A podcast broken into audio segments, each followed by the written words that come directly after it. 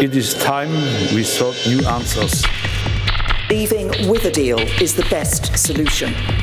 Europolitist. d'une démocratie vivante, celle à laquelle nous croyons. Je vous remercie. Tosiaan tervetuloa Europolitistin uusimpaan jaksoon. Tänään keskustellaan komissiosta ja komission ensiaskelista. Meillä on täällä studiossa kaksi erinomaista vierasta, europarlamentaarikko Silvia Moodik ja komission Suomen edustuston päällikkö Antti Peltomäki. Oikein paljon tervetuloa. Kiitos paljon. Kiitos, kiitos.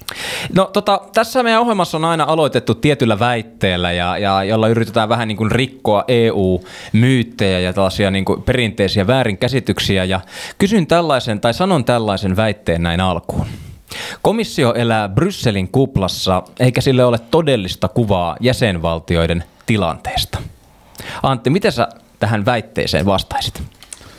No, ää, olin komission palveluksessa 13 vuotta Brysselissä ja tässä on niin varmaan totuutta ää, siteeksi, mutta että kuitenkin täytyy nyt muistaa, että komissiossa on komissaari kaikista jäsenvaltioista, että ei ne täysin irti todellisuudesta ole.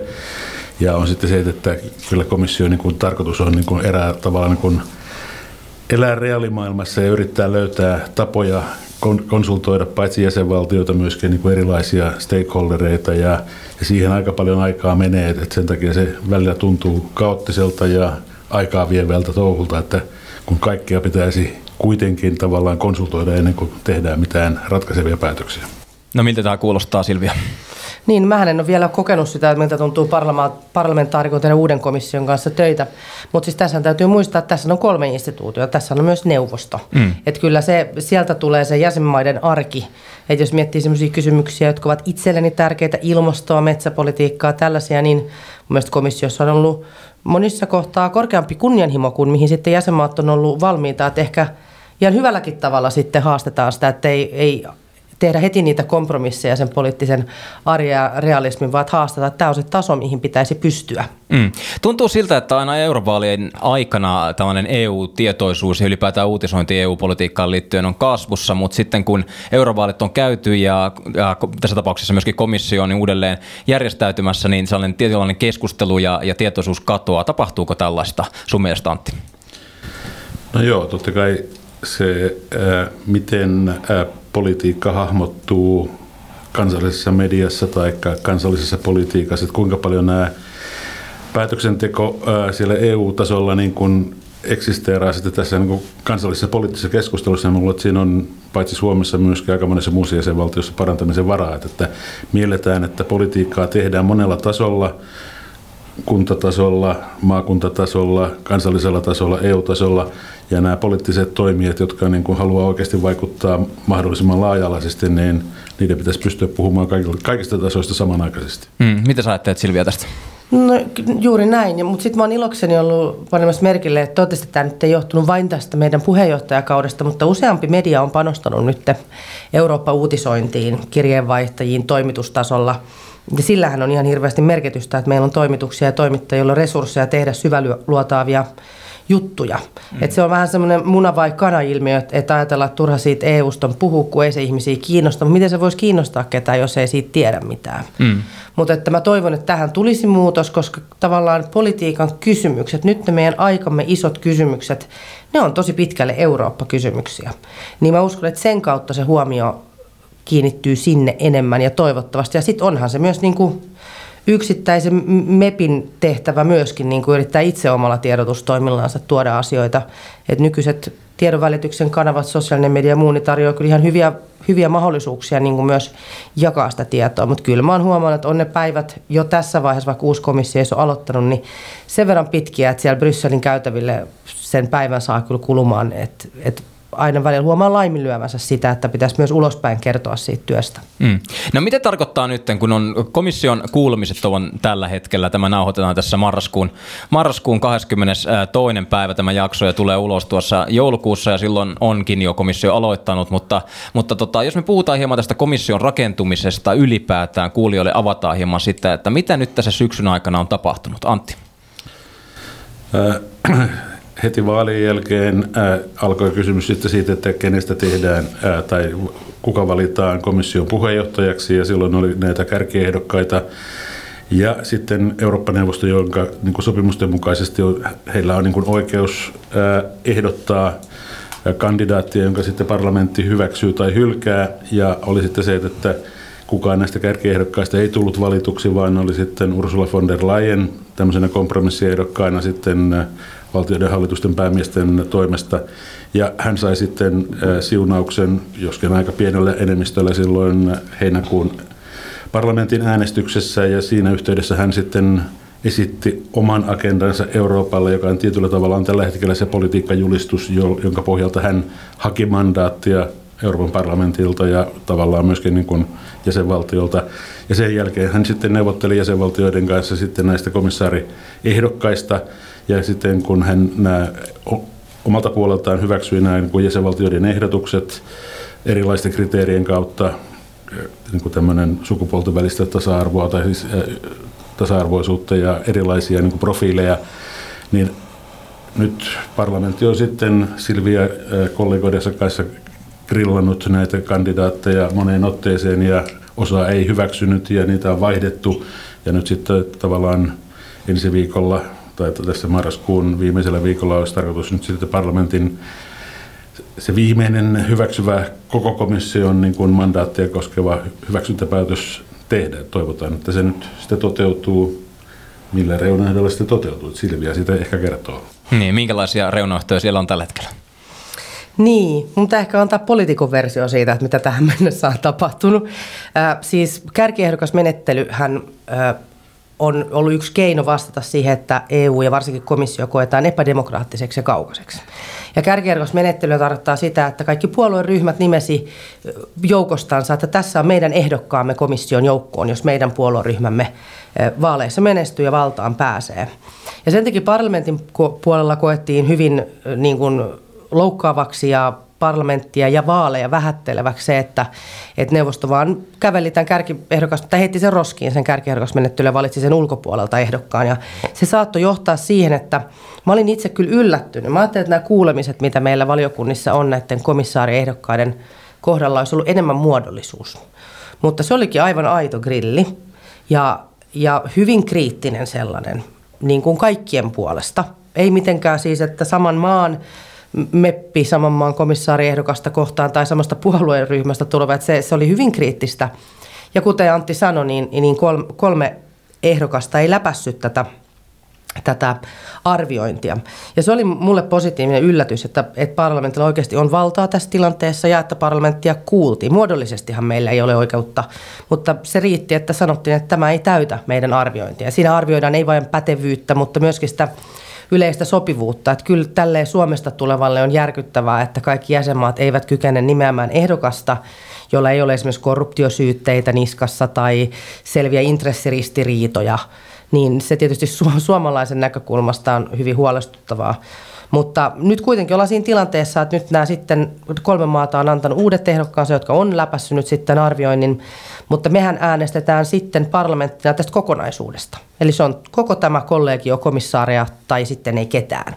Eli siinä kohtaa, kun parlamentti äänestää, niin ei voi tiputtaa yhtä yksikkäistä mm. komissaariehdokasta pois. Europolitista. Voidaanko me tehdä pientä vertailua nyt, jos ajatellaan ehkä sellaista niin visiota ja sitä työohjelmaa, mitä, mitä, mitä tällä Van der Leyenin komissiolla voisi olla, niin Antti, olisi mielenkiintoista kuulla sellaista, että miten tämä tällä hetkellä tuntuu eroavan siitä viisi vuotta sitten keskustellusta Junckerin komissiosta?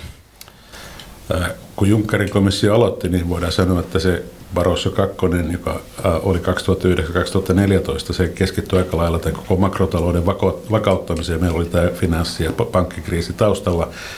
Ja sitten se, mihin Juncker kohdisti aika lailla niin kuin fokuksensa, oli tämä reaalitalouden saaminen liikkeelle.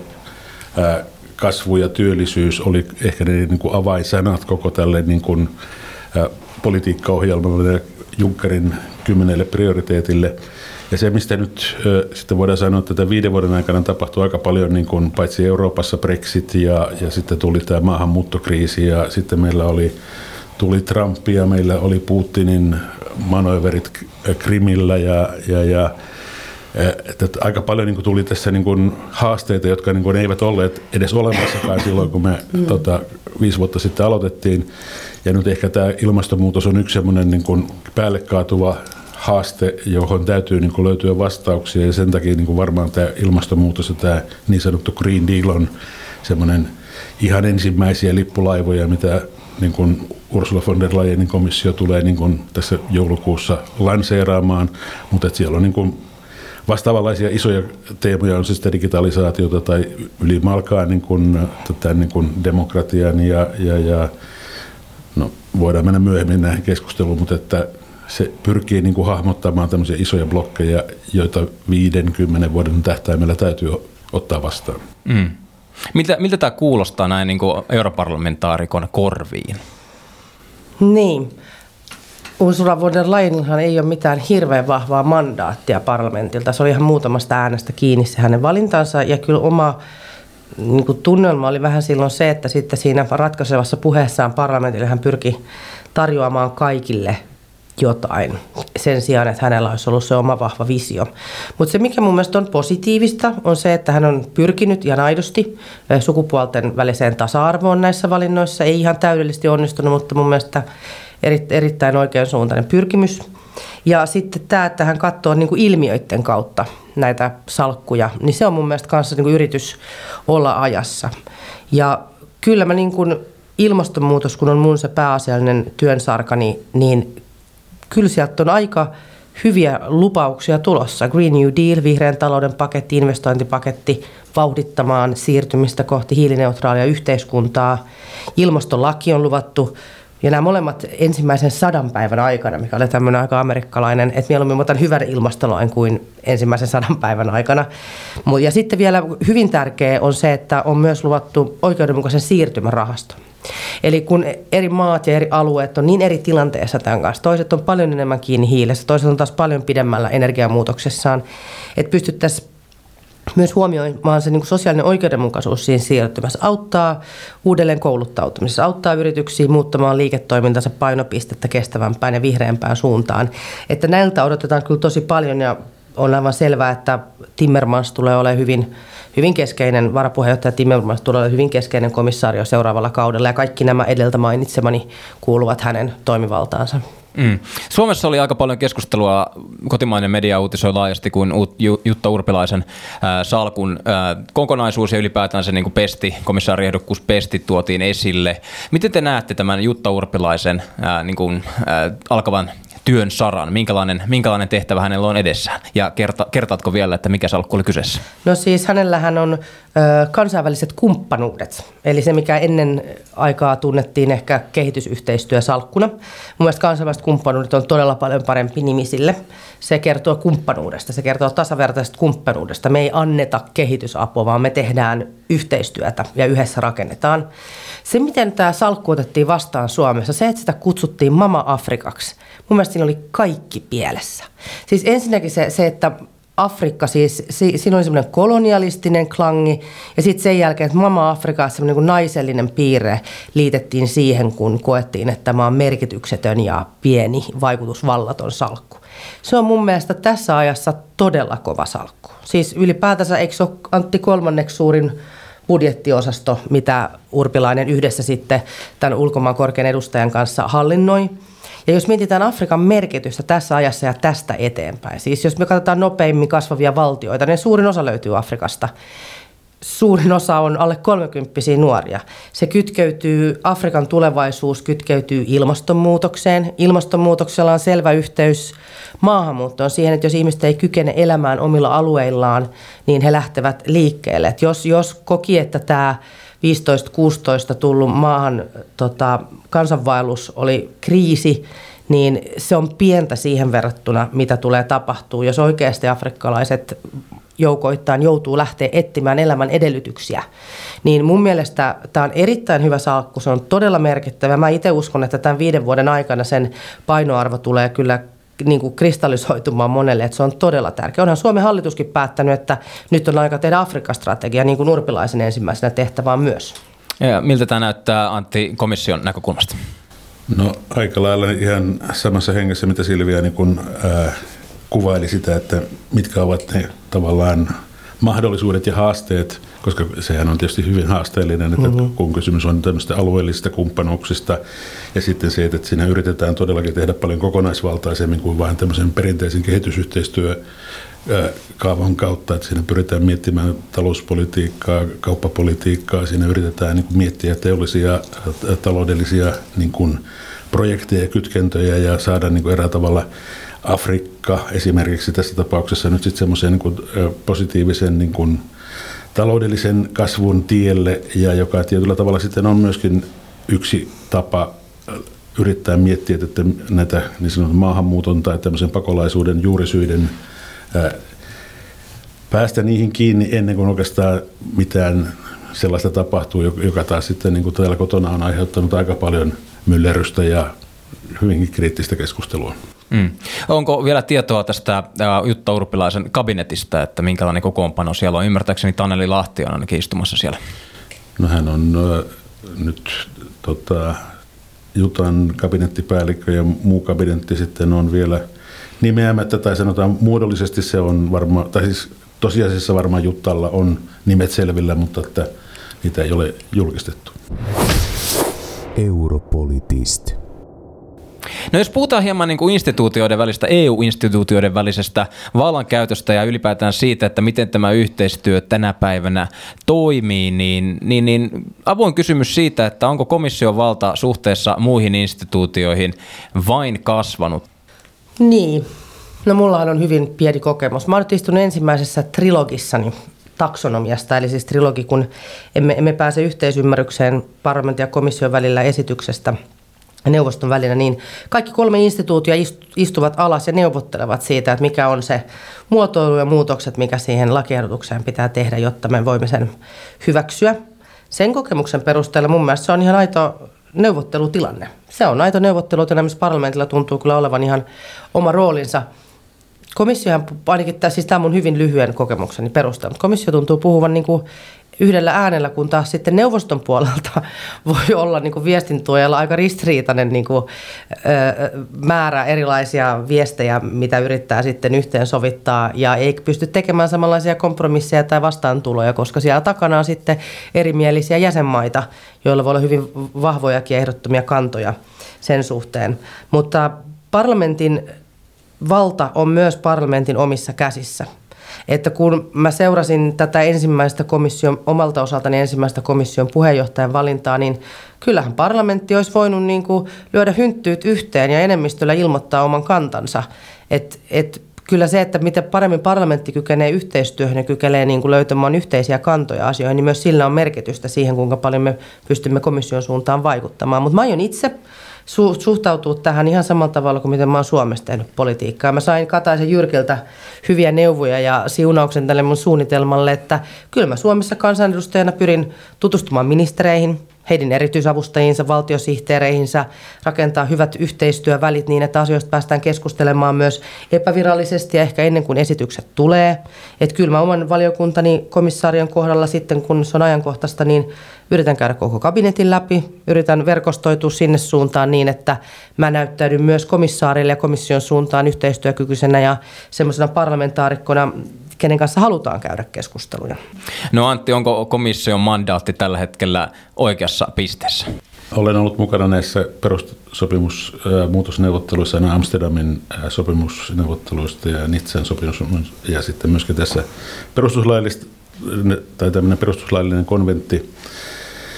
Ja jos nämä kolme viimeistä, niin kuin sanotaan perustuslaillista neuvottelukierrosta EU-ssa käytiin, niin kyllä se instituutio, joka eniten tavallaan niin valta-asemia on vahvistanut, on parlamentti. Mm. Ja, ja sitten komission tietyllä tavalla siis se, että, että se on niin kuin suhteessa näihin kahteen budjettivallan ja lainsäädäntövallan ää, käyttäjään, eli neuvostoon ja parlamenttiin tietysti pyrkinyt säilyttämään sen tietyn tyyppisen, niin kuin, joka ei ole niin kuin ihan yksi yhteen jäsenvaltioiden hallitus, mutta kuitenkin entistä enemmän se pyrkii tavallaan niin kuin toimimaan hallituksena siinä mielessä, että se oikeasti sitten on se sellainen toimeenpanovallan käyttäjä. Ja tietysti sen ä, toimivaltuudet ovat aika pitkälti muodollisesti samoja kuin aina ennenkin, mutta että on sitten se, että se haaste tässä on, että niin kuin Silviakin totesi, että osittain se on suhteessa parlamenttiin ja sitten neuvostoon. Ja sitten se, että se viimekätinen päätös syntyy tämmöisessä mihin tuossa ennen keskustelua oli tämmöiset trilogit, jotka niin kuin eräällä tavalla on sitten niitä viimeisiä neuvotteluja. Ja siellä oikeastaan se komission viimekätinen niin kuin valta on siinä, että se voi vetää koko esityksensä pois, jos se ei tykkää siitä, mitä parlamentti ja neuvosto on päättänyt. Mutta se on semmoinen ydinaseoptio, että, että, että mm. oikeastaan en nyt muista kovin montaa mm. tapausta, että sitä olisi koskaan käytetty. Mm. Totta kai se on niin kuin aina olemassa ja se on se, se mihin ää, tavallaan, että, että se kuitenkin monta kertaa se lainsäädäntöehdotus lähtiessään komissiosta on aika erinäköinen, kun se tulee neuvoston ja parlamentin neuvotteluista ulos. Silloin kun olin Tampereen yliopistossa viimeistelemässä maisteria Valtsikasta, niin puhuttiin paljon demokratian vajeesta ja erityisesti liittyen komission ää, näiden keskeisten positioiden ää, päättämiseen ja siihen, että keitä itse asiassa siellä istuu ja minkälaisten, minkälaisten tota, kabinettitapaamisten jälkeen näitä nimiä sitten nostetaan hatusta, niin Onko tämä demokratian vaje-keskustelu vielä ajankohtainen teidän mielestä? No mä luulen, että tämä unioni on tämmöinen, sitä on aina sanottu, että se on institutionaalisesti semmoinen sui generis, se ei oikeastaan muistuta mitään muuta, että se on enemmän kuin jäsenvaltioiden konfederaatio ja se on paljon vähemmän kuin jäsenvaltioiden federaatio ja siinä on molempia elementtejä ja sitten sitä on niin kuin rakennettu vähän niin kuin semmoisena eurooppalaisena luomuksena ja sitten on kysymys siitä, että meillä on toisaalta suorat vaalit Euroopan parlamenttiin, joka tavallaan niin muistuttaa ihan mitä tahansa normaalia edustuksellista demokratiaa ja sitten meillä on tämä niin kuin, tavallaan lainsäädäntö- ja budjettivallan käytössä niin kuin tämä toinen elin, joka on neuvosto, se ei nyt ole ylähuone, se on niin kuin tasavertainen lainsäädäntö- ja budjettivallan käyttäjä parlamentin kanssa. Totta kai siellä on tietty, tiettyjä historiallisia syitä, miksi ne ei aina ole ihan yksi yhteen. Mutta sielläkin sitten on se, että ne on Suomen kansanedustajia, tai siis äh, eduskuntavaalien kautta valitut hallituksen edustajat, jotka sitten myöskin eduskunnan suuren valiokunnan mandaatilla ovat tekemässä sopimuksia, niin en nyt mitään kovin suurta demokratiavajetta noin muodollisessa mielessä koe. Kysymys on sitten siitä, että kaikki on kaukana, kaikki on monen askeleen päässä, että jos minä nyt tuossa kadulla ryhtyisin miettimään, että kenen puoleen kääntyisin, niin ehkä se kannattaisi odottaa, että Silvia tulee alas täältä. ehkä tarttuu suihin kiinni ensimmäiseksi. Sitten se voi kyllä jutella mullekin, mutta että mä en ole nyt kansavalittu. Niin, kyllä, kyllä mä näen, että siinä on demokratiavaje. Siis Suomen eh, poliittisessa järjestelmässä on ihan mielettömän hienoa se, että täällä ihan oikeasti kuka vaan voi päästä kansanedustajaksi meillä edelleenkään, vaikka vaalibudjetit koko ajan nousee, niin se ei ole vielä ihan mahdotonta. Ja monia keinoja saada äänensä, äänensä kuuluviin. Jos me katsotaan eduskuntaa, niin kyllä se on aika niin kuin läpileikkaus Suomen kannasta, kansasta. Siellä on kaikista koulutusryhmistä, siellä on eri elämäntilanteista, eri tulotasoista tulevia ihmisiä. Niin eurovaalit on sitten jo ihan eri kysymys. Sun pitäisi pystyä tekemään vaalikampanjaa, jossa vaalipiiri on koko maa. Se hintalappu nousee heti numerolla tai kahdella. Se on sen takia harvemmalle mahdollista. Et mun mielestä eurovaalit voisi melkein olla listavaalit, koska sitä ne käytännössä on. Mutta sitten se neuvosto, ihan niin kuin Antti sanoi, siis sehän on kansallisten vaalien niin kuin tulos. Mutta jos mä mietin esimerkiksi, mä olin suuren valiokunnan jäsen eurokriisin aikaan toissa kaudella, kun tulin valituksi eduskuntaan, niin kyllä mä koin, että se meidän demokraattinen vaikutusmahdollisuus siihen ratkaisuihin, mitä siellä tehtiin, oli mitättömän pieni. Suomen ministerit, kyllä tämä sanottakoon, hyvin avoimesti hakee mandaattia, yrittää avata niitä keskusteluita, mutta ton tyyppinen, no se varmaan oli myös poikkeuksellinen aika se eurokriisi. Siinä tehtiin hyvin nopeasti isoja päätöksiä. Kaikki ei pystytty avaamaan ja valmistelemaan niin kuin kuuluisi. Mutta että kyllä se on vaikea niin kuin kansan mielipidettä antaa kysymykseen, jos et sä tiedä, mikä huomisen esityslista on, missä ministeri joutuu Suomen kannan esittämään.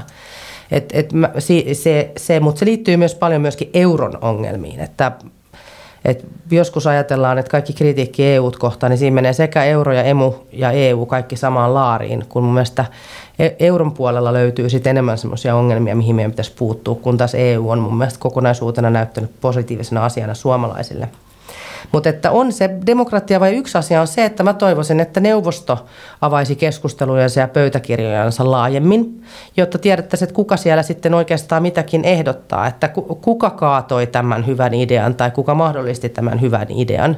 Että siihen mun käsittääkseni on ihan siis tehty kai siis ihan oikeutta myöten päätöksiä, että heidän pitäisi tiettyjä pöytäkirjojansa enemmän avata, että ne keskustelut, ne taustakeskustelut siellä tulisi ihmisten tietoon. Se on ensimmäinen asia, joka lisäisi läpinäkyvyyttä ja tietoa ja sitten demokratiaa. Europolitist. Te olette viettäneet ja vietätte paljon aikaa Brysselissä ja, ja olisi hauska kysyä nyt tässä saman tien, että onko siellä tosiasiallinen kupla, kansankielinen tällainen EU-kupla, valitseeko se Brysselissä? No tietysti varmaan jos olen, olisin Rovaniemeltä ja katsoisin Helsinkiin, niin varmaan Helsingissäkin on kupla, koska se on aina silloin, kun se et ole itse siinä niin kuin sanotaan fyysisessä läheisyydessä, missä niin kuin nämä toimielimet työskentelee. Ja tietysti näissä toimivat ihmiset hyvin paljon viettää aikaansa siinä niin kuin noin kilometrin säteellä toisistaan. Ja, ja siitä aloitetaan aikaisin aamulla ja lopetetaan myöhään illalla, niin on se, että totta kai se on semmoinen, sanotaanko, maailma, jossa niin kuin on taipumusta niin kuin tietysti syntyä semmoinen oma todellisuus, että, että minä tunnen sen MEPin ja minä tunnen sen komissaarin tai minä tunnen sen jäsenvaltion ministerin ja yritän niiden kautta saada asioita niin hoidettua. Totta kai sitten on se, mutta että, että mä luulen, että niin kuin Silvia sanoi, että, että, että jäsenvaltioiden ministerit ovat, tulevat sinne kuplaan joka viikko tai joka kuukausi. MEPit tulevat vaalipiireistään joka viikko sinne paikan päälle. Komissaarit käyvät kotona, ei ne ole mm. ihan niin kuin täysin hermeettisesti eristettynä tästä todellisuudesta. jotenkin. Mm. Kuplat jossakin mielessä on, mutta että mä luulen, että se on niin kuin sellainen, että tämä niin kuin hirveästi niin kuin sitä hehkuttaisi. Siis onhan siellä sellainen kaupunkisuunnittelullinen kuplahan, siellä on siis EU-korttelit. Siis sehän niin kuin, jokaisella roikkuu se sama lappu kaulassa. Mutta onko se niin kuin, tarkoittaako se, että oltaisiin ajatuksissa ja tietoisuudessa arjesta täysin irrallisen, niin eihän se sitä välttämättä tarkoita. Mun omassa puolueryhmässäni, vasemmistoryhmässä, meillä on sellainen epävirallinen slogan, että meillä on toinen aika parlamentissa ja toinen kadulla – että kyllä se on jokaisesta itsestä kiinni myös, jos mä nyt puhun europarlamentaarikon näkökulmasta, että sä tapaat ihmisiä. Että aivan samalla sä tavalla sä pystyt kansanedustajana ajautumaan johonkin kuplaan, missä sun illat täyttyy kissaristiäisistä ja sä pyörit vaan sen tietyn päättävän pienen, jos nyt voi sanoa eliitin, en välttämättä pidä sitä nyt niin kuin vähän populistisena, mutta siis tiedät sä, että sä oot siinä pienessä porukassa. Aivan yhtä hyvin se voi tapahtua kansanedustajalle, mutta sitten sä voit pitää huolen siitä, että sä tapaat kansalaisyhteiskuntaa, sä kierrät kotimaassa, sä tapaat ihmisiä, eikä semmoiset päätökset, jotka on niinku ir, valmisteltu irrallaan todellisuudesta, niin ei, ei niillä ole hirveän suuria niinku menestymismahdollisuuksiakaan, jos ei ne resonoi sen kanssa, mikä on todellisuus ja vastaa niin kysymyksiin, mitkä on aitoja ongelmia tai ratkaistavissa olevia asioita. Tuntuu siltä, että tällä hetkellä eurooppalaisia arvoja ja ylipäätään eurooppalaista niin sanottua elämäntapaa saatetaan haastaa, jos mietitään, meillä on kauppasotaa ja sitten meillä on erilaisia, erilaista Trump-presidenttiä ja Xi-presidenttiä ja Putin-presidenttiä, niin millä tavoin te näette tämä uusi komissio, niin onko, onko se tällä ohjelmalla, millä, millä ollaan menossa eteenpäin, niin kartalla tästä niin sanotusta, mitä muualla maailmassa tapahtuu tällä hetkellä? Yksi varapuheenjohtaja, joka tavallaan ilmiöpohjainen tota, toimenkuva oli eurooppalaisen elämäntavan puolustaminen. Nyt se on sitten muutettu, että eurooppalaisen edis, elämäntavan edis, edistäminen. edistäminen. Ja, ja sitten kun sen alla puhutaan oikeastaan sisäisestä turvallisuudesta ja maahanmuutosta ja, ja tietyllä tavalla ehkä tästä ää, yleensä eurooppalaisesta arvopohjasta, ää, niin totta kai niin kuin voi sanoa, että ää, nämä mainitut presidentit ja, ja tietyllä tavalla se, että tämä perinteinen globaali monenvälinen säätelyjärjestelmä on joutunut aikamoiseen niin kuin puristukseen ja tavallaan meitä haastetaan monissa asioissa. Mä luulen, että tämä on ehkä myöskin yksi syy ehkä tämmöisen EUn tämänhetkiseen niin kuin välttämättömyyteen tai jopa suos, suosioon, että, että ymmärretään, että Euroopan pitää olla riittävän vahva, määrätietoinen puolustaakseen – ei niin kuin Eurooppaa Eurooppana, vaan eurooppalaisia, eurooppalaisia yrityksiä, eurooppalaisia ihmisiä, eurooppalaisia arvoja. Ja on sitten se, että, että meidän ei kannata nyt olla millään tavalla vaatimattomia, ja, mutta että se, että toivon mukaan se eurooppalainen elämäntapakeskustelu nyt ei mene sitten siihen, että sitä on käytetty joissakin muissa yhteyksissä. Että se nyt tietysti varmaan oli vähän epäonnistunut noin niin kuin slogan. Oli, se oli tosi epäonnistunut. Ja niin kuin se, tuli, se oli osa sitä, minkä takia tuli sellainen olo vähän von der Leyenista aluksi, että jokaiselle jotain. Että sanotaan jokaiselle jotain, mitä ne haluaa. Ja sitä se oli hyvin epäonnista. En tiedä, tajusko von der Leyen vai ei, olisi pitänyt tajuta, mutta että ne tahot, jotka sitä hehkutti sitä salkkua, niin olivat niitä, jotka minun mielestäni yrittävät laittaa Euroopasta rajat kiinni. Ja heidän näkemyksensä eurooppalaisesta elämäntavasta on minun mielestäni hyvin ahdistava ja kapea ei ole olemassa mitään yhtä eurooppalaista elämäntapaa. Sehän tuossa salkussa menee pieleen, että siihen kuuluu maahanmuuttokysymys. Jos se olisikin vaikka oikeusvaltioperiaatteen vahvistaminen, niin kuin laadukkaan koulutuksen takaaminen kaikille eurooppalaisille. Siis tämmöisiä asioita, mistä kumpuaa eurooppalainen elämäntapa, niin sittenhän se voisi olla jotain tosi positiivista. Mutta kun siihen liittyy maahanmuutto, niin väistämättä minun korvaani, niin se klangi on silloin kyllä niin kuin oikeistopopulistien suuntaan kumartava. Mutta muistetaan myös se, että kyllähän Urpilaisen salkussa on myös maahanmuuttoa siten, että siis nämä välikulkumaat ja lähtömaat, että, että hän ei tee ehkä maahanmuuttopäätöksiä, mutta pystyy toivon mukaan vaikuttamaan niihin juuri syihin. Mm. Siis poistamaan köyhyyttä, poistamaan eriarvoisuutta, auttamaan Afrikan maita rakentamaan ilmastokestävää, niin kuin kestävää talouskasvua, joka sitten antaa mahdollisuuksia ihmisille omassa maassaan rakentaa itsellensä mielekästä elämää. Mm. Voi tulla yllätyksenä joillekin kuulijoista, että EU-instituutiot ovat myöskin hyvin aktiivisesti läsnä ihan Suomessa ja Helsingin katukuvassa. Antti toimit Suomen edustuston päällikkönä, niin kuvaisitko hieman sitä, että minkälainen työ niin kuin täällä Helsingissä on sinun näkökulmastasi? Minkälainen työsi on? No, äh, me emme ole mikään suurlähetystö, että me emme ole mitään kolmansien maiden lähettiläitä täällä. Me olemme niin kuin komission edustajia, jotka osallistumme kaikenlaiseen poliittiseen keskusteluun ja vuorovaikutukseen, paitsi hallituksen kansanedustajien, erilaisten järjestöjen, yritysten kanssa. Kaikissa niissä asioissa, missä tietyllä tavalla niin kuin Suome, Suomessa ja suomalaisten kanssa niin kuin on hyvä yrittää niin kuin käydä näitä Eurooppaan liittyviä asioita läpi. Nyt tämä mennyt puolivuotiskausi, joka on tämä Suomen puheenjohtajuuskausi, niin tietysti on ollut, Bryssel on ollut oikeastaan ei kuplassa, vaan täällä Helsingissä. Mm. Niin noissa se, että meillä on mennyt vähän niin kuin aika siihen, että me ollaan ensimmäisenä aamulla lentokentällä ottamassa vastaan komissaaria ja viemässä sitten illalla viimeiseksi sinne lentokentälle takaisin, joka on aikamoisen sekasotkun kourissa, kun siellä on äh, nämä tota, remontti menossa, mutta että, että joka tapauksessa on sitten se, että me yritetään olla semmoinen niin kuin tavallaan aktiivinen keskusteleva osallistuja ja tavallaan niin kuin myöskin sitten seurata suomalaista keskustelua ja välittää sitä suomalaista todellisuutta siihen brysseliläiseen kuplaan, että, että se ei niin kuin unohdu, että mitä täällä tapahtuu.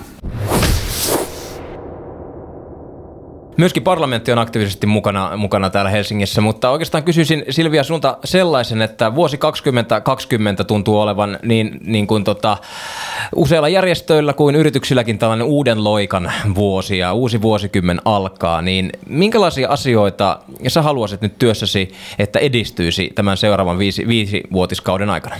Ne liittyy ilmastoon, ne liittyy siihen siirtymään kohti hiilineutraalia yhteiskuntaa. Ja siinähän meillä on ihan mieletön mahdollisuus. Mä toivoisin, että 2020 se konkretisoituisi yhä useammalle, että tämä tarjoaa meille aivan mielettöviä mahdollisuuksia. Et jos sä haluat ajatella vasemmista radikaalilla, niin valta ja raha jako menee uusiksi. Jos sä haluat ajatella niin kuin, ö, kapitalistin näkökulmasta tämä tarjoaa ihan valtavia uusia bisnesmahdollisuuksia. Tämä, voi tarjota, tämä tulee tarjoamaan uusia työpaikkoja, kun me tehdään tämä oikein. Mä haluan, että 2020 me nähtäisiin ne ratkaisevat askeleet siinä, että, että että me otetaan se loikka kohti sitä siirtymää. Suomalaisessa yrityskentässä on minusta aika hienosti jo ymmärretty se, että tulevaisuuden voittajia tulevat olemaan ne, jotka on etunenässä, ne, jotka on etukenossa tekemässä nyt niitä ratkaisuja, mitä tarvitaan. Se, mistä mä oon tosi tyytyväinen, oli Kataisen työ kiertotalouden edistämiseen, joka on asia, missä Suomessa on paljon osaamista ja paljon potentiaalia. Ja tämä on semmoinen, että jos me osataan Suomena niin kuin kaiken kaikkiaan olla oikeasti tässä nyt edelläkävijöiden joukossa, niin me tullaan olemaan tulevaisuuden voittajia. Ja mä toivoisin, että Suomessa esimerkiksi AY-liike sparraisi keskenään ja pohtisi paljon enemmän sitä, että miten ne ilmastotyöpaikat oikeasti syntyy. Mitä se tarkoittaa alakohtaisesti, mitkä on ne driverit, mitä millekin tietylle toimialalle tarvitaan, jotta se muutos lähtee käyntiin. Mutta mä näen nyt jo ö, työssäni niin kuin se kestävästä rahoituksesta lähtien, miten paljon nyt tulee sitä insentiiviä oikeasti toimia oikeaan suuntaan. Mutta nämä alussa mainitsemani Green New Deal, ilmastolaki, oikeudenmukaisen siirtymän rahasto, tämä Green New Deal tulee olemaan aivan älyttömän merkittävä juttu. Et jos se luo oikeasti edellytykset semmoiselle vihreälle taloudelle ja niin kuin kestävälle talouskehitykselle ja sille muutokselle, niin silloin meillä ehkä on vielä mahdollisuus. Miten Antti tähän jakson loppuun? Minkälaisia asioita toivot näkeväsi komission työssä? No se on ihan selvää, niin kuin Silvia sanoi, että odotukset on kovia, mutta haasteet ovat myöskin valtavia sitten sen, mitä se Green New Dealin alla niin kuin eräällä tavalla pitäisi tehdä. Mm. Ja tietysti sitten se, että kun se ei ole pelkästään se, että mitä tekee Suomi tai mitä tekee mm. Eurooppa, vaan mitä tekee maailma. Ja sitten on se, että miten se, niin kuin se siirtymä eräällä tavalla niin kuin toteutetaan. Ja tässä niin kuin, viimeiset viisi vuotta aika pitkälti tämän eurooppalaisen teollisuuden kanssa niin kun sitten käytiin läpi ja meillä oli tämmöinen korkean tason työryhmä, jossa oli niin kun näitä erilaisia teollisuusalajärjestöjä näistä energiaintensiivisistä aloilta, niin kuin metsäteollisuutta ja metallia ja, ja, ja terästä ja, ja kemikaalia, niin on se, että sanotaan, että vaikka niin kuin, että terästeollisuuden niin kuin hiilijalanjäljen niin kuin hävittäminen, tai sanotaan näin, että meillä on yksi suomalais-ruotsalainen yritys, joka mm. on ilmoittanut, että he korvaavat hiilen tässä niin kuin tuotannossaan vedyllä tai suoralla sähköllä. Mutta se tarkoittaa sitä, että siinä täytyy olla sitten myöskin se niin kuin hiilivapaan sähkön tuottaja, joka, joka tuottaa suoraa sähköä tai sitä vetyä siitä sähköstä, joka on tuotettu joko tuulella tai auringolla tai vedellä tai jollain muulla. Ja sitten se, että niin eurooppalainen terästeollisuus on laskenut, että, että jos he niin kuin oikeasti niin kuin pääsee kokonaan hiilipäästöistään eroon, niin tarvitsee yhden Saksan energiatuotannon, primäärisähkötuotannon mm. verran puhdasta sähköä. Mm.